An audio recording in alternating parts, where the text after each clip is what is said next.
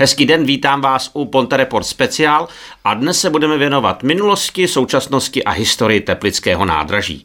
Mým prvním hostem je historik Ludvík Losos. Dobrý den.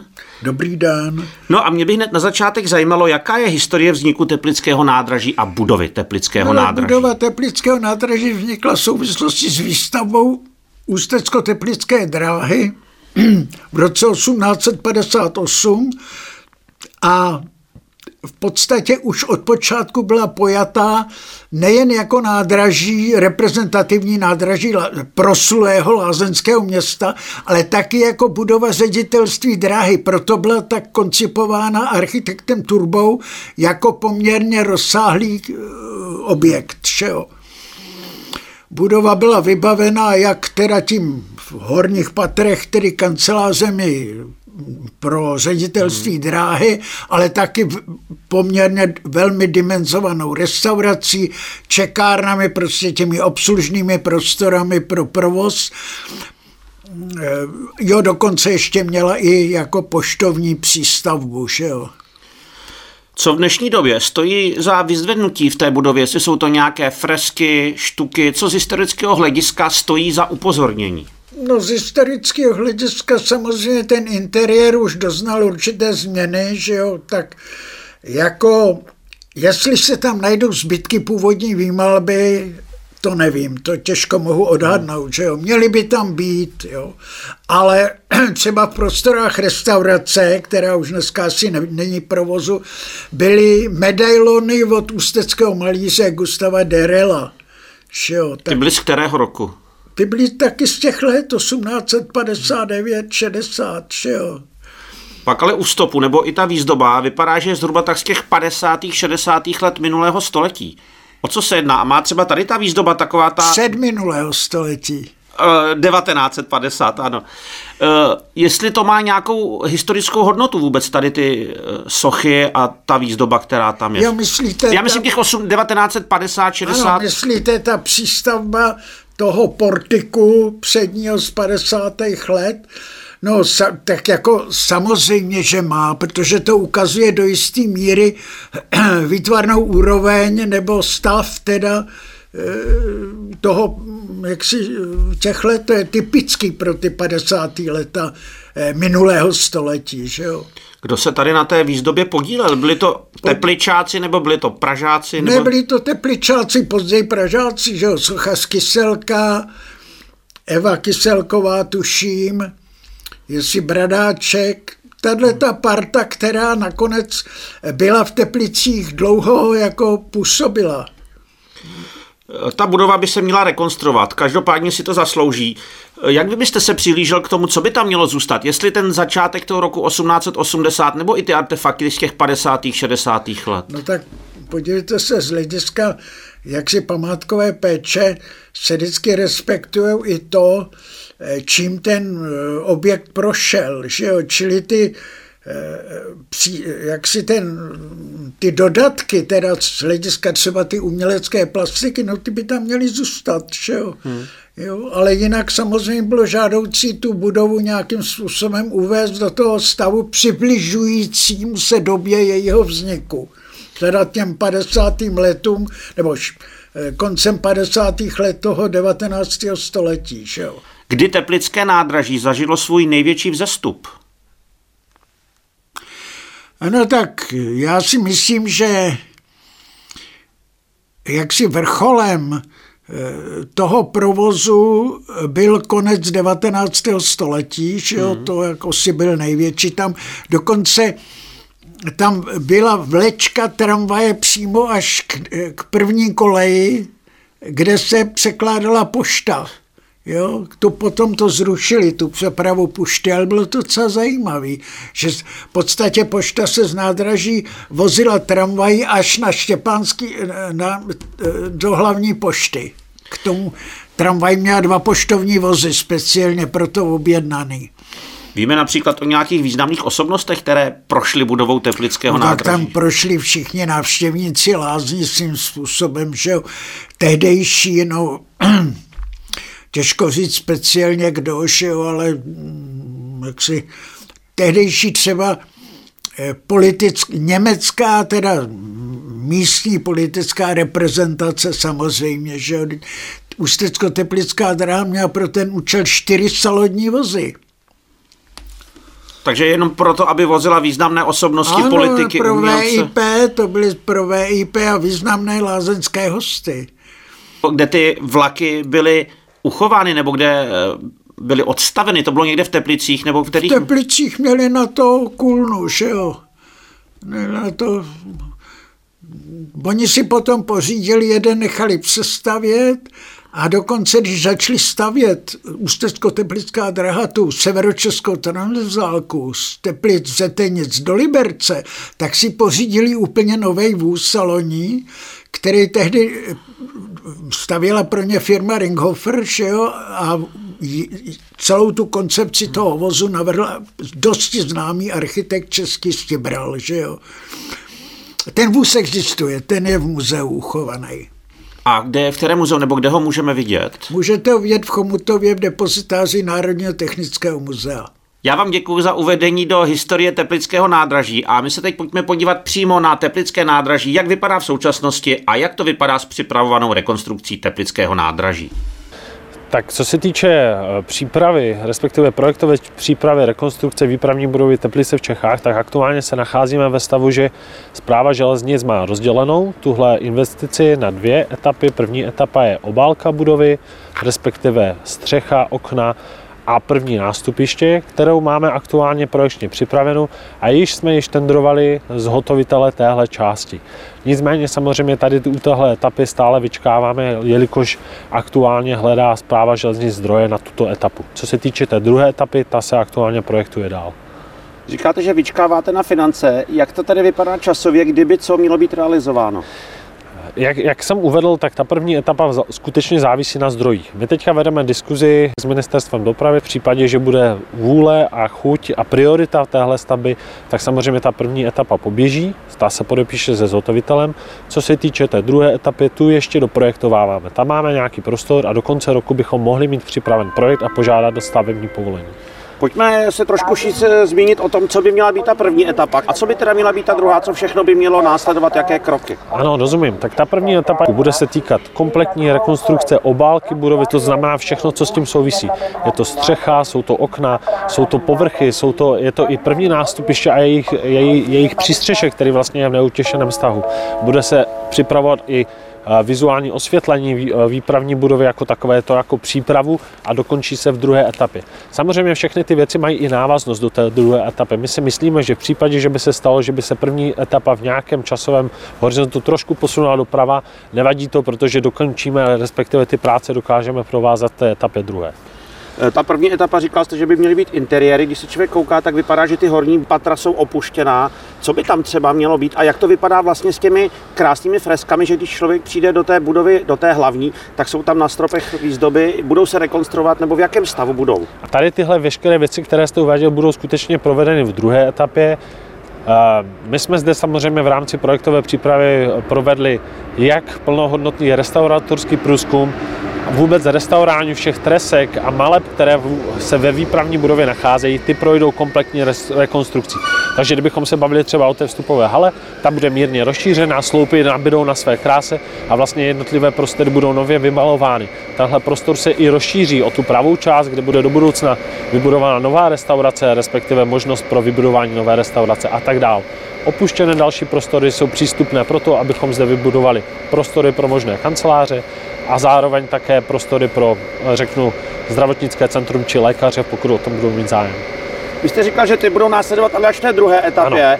Co všechno bude součástí té druhé etapy a jak to třeba bude s parkovacími místy, protože přece jenom v současné chvíli jich tady tolik není. Součástí té druhé etapy bude komplexní rekonstrukce vlastně vnitřků a interiéru jednotlivých prostor.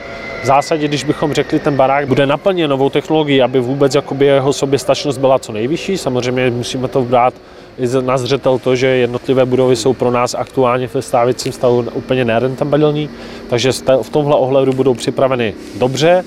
Co se týče té zadní části, tak tam skutečně v rámci druhé etapy připravujeme výstavbu eh, parkovacích stání, jak pro elektromobily, tak parkovací stání asi v 60 parkovacích míst, které by vlastně tady mohly být. Možná by bylo vhodné i uvést, že současně samozřejmě vedeme nějakou diskuzi o možném vybudování parkovací stání tady, vlastně za nádražím, čímž je důležité pro to, abychom to provedli, je vybudování či prodloužení podchodu pod nádražím a vedeme diskuzi se soukromníkem o podobě prodeje určité části pozemku pro vybudování parkovacích stání.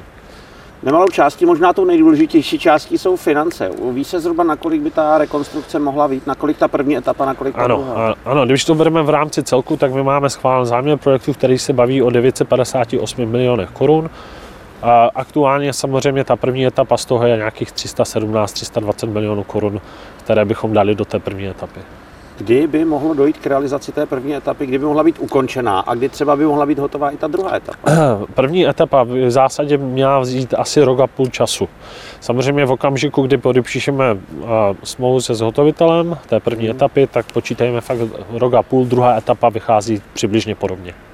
Nakolik je teď reálné opravdu říkat nějaké termíny, nebo vůbec ty finance v tuhle chvíli nejsou zcela jisté? A finance nejsou skutečně v tuhle chvíli zcela jisté. Samozřejmě my, jako zpráva železnic bereme prioritu Teplického nádraží jako vysokou a vnímáme to tak i na zprávě železnic, takže věřme tomu, že peníze sem přitečou nakolik na tom spolupracuje město, co bude realizovat město? My nemáme aktuálně na stole, co případně bude jakoby financovat město. Důležité pro nás je, aby nějakým způsobem jsme vytvářeli stejný, stejný názor na to, co chceme odehrát za nádražím, jestli prodlužovat podchod a jaká podoba vlastně bude eh, té výpravní budovy. A samozřejmě její využitelnost, to je pro nás důležité, aby samozřejmě i město přivedlo své možné nájemce či zájemce do téhle budovy, protože je skutečně velká. Takže nebráníte se tomu, že by třeba i v těch horních prostorách mohly být nějaké místnosti, prostory, které by třeba byly pronajaty soukromým subjektům? Vůbec ne, naopak. Ty prostory tak budou navrženy, vlastně tam budou připraveny prostory pro komerční jednotky. Bude tam nově vybudován multifunkční sál, který bude sloužit jak zprávě železnic, tak samozřejmě pro možný pronájem, pro možné inventy. Takže tohle všechno je součástí vlastně těch horních patel výpravní budovy. Jádro budovy je 150 let staré, má svůj ráz. Jak bude vypadat rekonstrukce? Bude udržovat právě tu historickou podobu? Nebo jak vlastně bude celá rekonstrukce vypadat? My skutečně se díváme na to, jak ta budova by vypadala v historii a velmi nám na to záleží. Notabene máme i podmínky památkového úřadu který chce, abychom v co největší míře zachovali ráz, ten původní eh, výraz vlastně té budovy, který je jakoby genius noci svým hmm. způsobem v, v městě Teplice. Takže věřte tomu, že od toho se odrážíme, myslím si, že to potvrdí vizualizace, že ten eh, vzhled bude zachován. Z Teplického nádraží jsme se přesunuli do budovy Teplické radnice a jsme právě v kanceláři teplického primátora pana Hinka Hanzy. Dobrý den. Dobrý den. Zpráva železnic chystá rekonstrukci Teplického nádraží. Bude se v tomto projektu nějak angažovat i město Teplice? Ano, my se již angažujeme již více jak eh, jeden rok. Ono, ta angažovanost je samozřejmě ještě delší, ale aktivně jsme v tom zapojeni více jak jeden rok.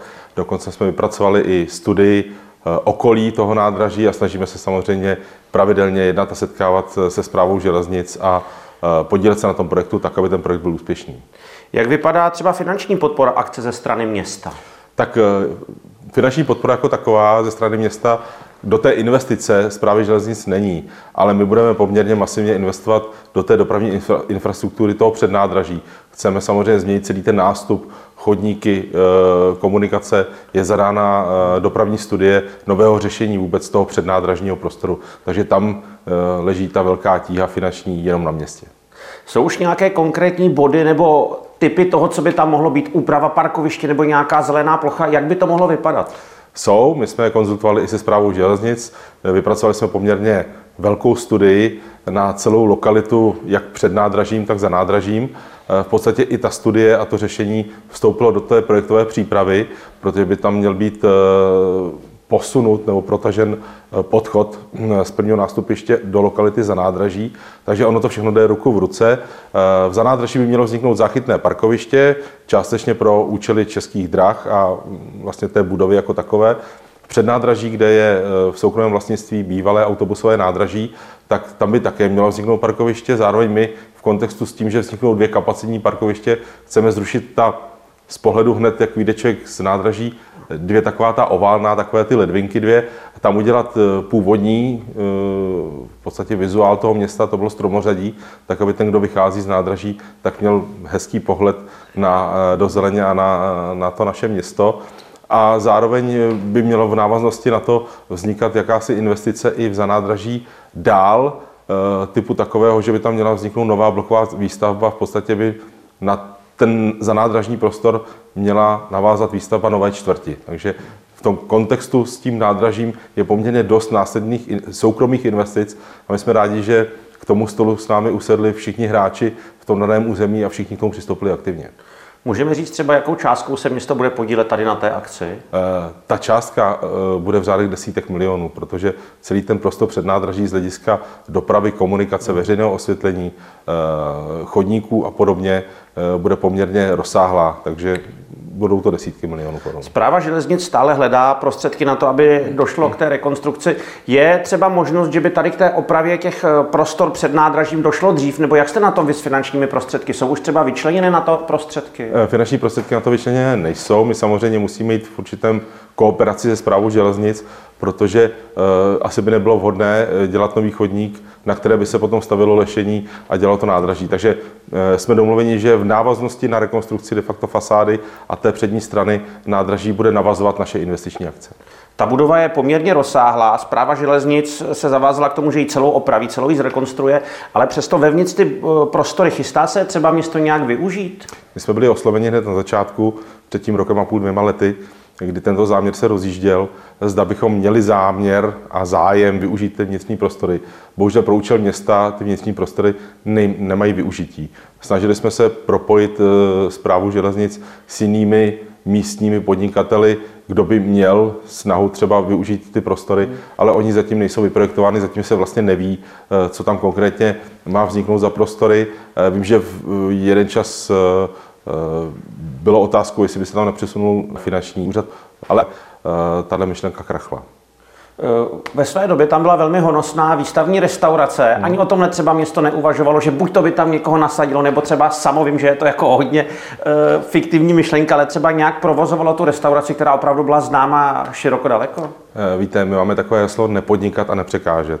Podnikat mají soukromé subjekty a my se tímto heslem řídíme. My se máme starat o tu infrastrukturu a o to, aby v tom městě ty služby a ta obslužnost byla taková, aby umožnila těm podnikatelům dobře Eh, dobře podnikat. Myslím si, že zrekonstruované nádraží s tím vším kolem eh, se dá předpokládat, že takto honosná zrekonstruovaná restaurace bude mít hned několik zájemců, kteří by ji provozovali pro zprávu železnic.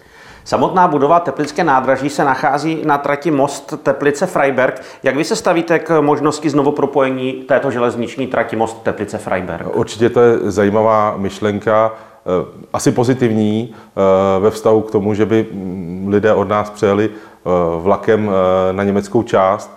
Ona, ta trať sama o sobě je zajímavá, jako výletní trať eh, s těmi vyhlídkami a mosty, které vlastně překonává.